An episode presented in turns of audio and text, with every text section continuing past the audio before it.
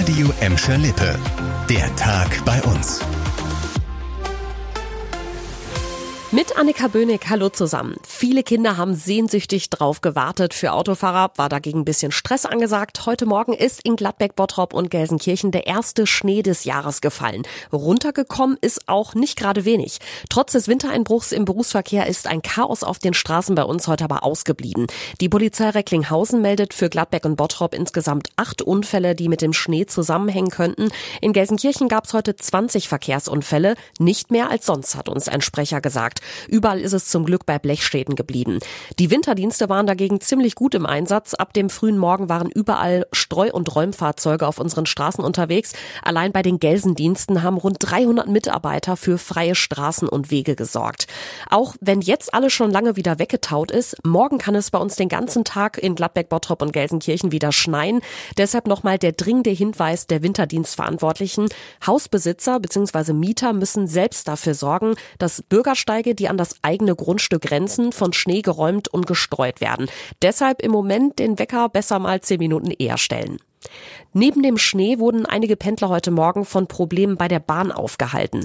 Auf der Zugstrecke zwischen Gelsenkirchen und Oberhausen hat es Ausfälle und Verspätungen gegeben. Es gab nämlich Probleme mit dem Funk. Der sorgt normalerweise für die wichtige Verbindung zwischen Zugführer und Leitstelle. Heute Morgen waren allerdings zwei Stunden lang alle Frequenzen tot.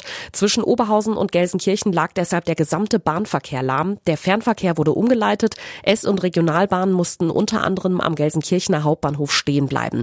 Betroffen waren unter anderem die RB32 und der RE3. Ab dem späten Vormittag lief dann aber wieder alles nach Plan. Die Amokdrohung an der evangelischen Gesamtschule Bismarck hat gestern für einen riesigen Polizeieinsatz in Gelsenkirchen gesorgt. Heute war Tag eins nach dem Großalarm und der war für Schüler und Lehrer erstmal frei. Alle durften zu Hause bleiben, um das Ganze zu verarbeiten. Für die Jahrgangsstufe 5 gab es ein Betreuungsangebot in der Sporthalle. Auch die evangelische Kirche von Westfalen als Träger hat versprochen, die Schüler und Lehrer an der Gesamtschule in Gelsenkirchen-Bismarck seelisch zu unterstützen. Lena Klitzner weiß mehr dazu. Die Landeskirche ist entsetzt über die die Amokdrohung und schickt Notfallseelsorger und Psychologen nach Bismarck. Sie sollen den Betroffenen mit Rat und Tat zur Seite stehen. Gestern Morgen hatte es per E-Mail eine Amokdrohung gegen die evangelische Gesamtschule gegeben. Danach hat die Polizei die Schule evakuiert, auch Spezialkräfte waren im Einsatz. Am Mittag konnte die Polizei dann Entwarnung geben. Im Schulgebäude an der Lahrstraße sei nichts Verdächtiges gefunden worden. Die Ermittlungen zum Absender der Amokdrohung laufen laut Polizei noch. In den kommenden Tagen will die Gelsenkirchener Polizei auch noch rund um die Schule verstärkt Streife fahren. Auf Schalke wächst die Vorfreude auf die Mission Klassenerhalt, allerdings auch die Sorge wegen der Personalmisere. Zum Start ins neue Bundesliga-Jahr am Samstag fehlt nämlich fast eine komplette Mannschaft.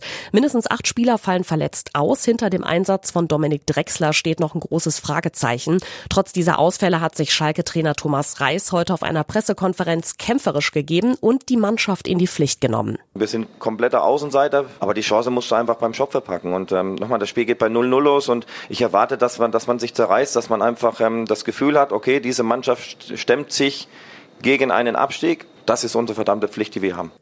Erstes Spiel für Schalke nach der Rekordwinterpause ist am Samstag bei Eintracht Frankfurt. Anstoß ist um 15.30 Uhr. Wir sind für euch natürlich live dabei ab 15 Uhr in unserer Sendung auf Schalke.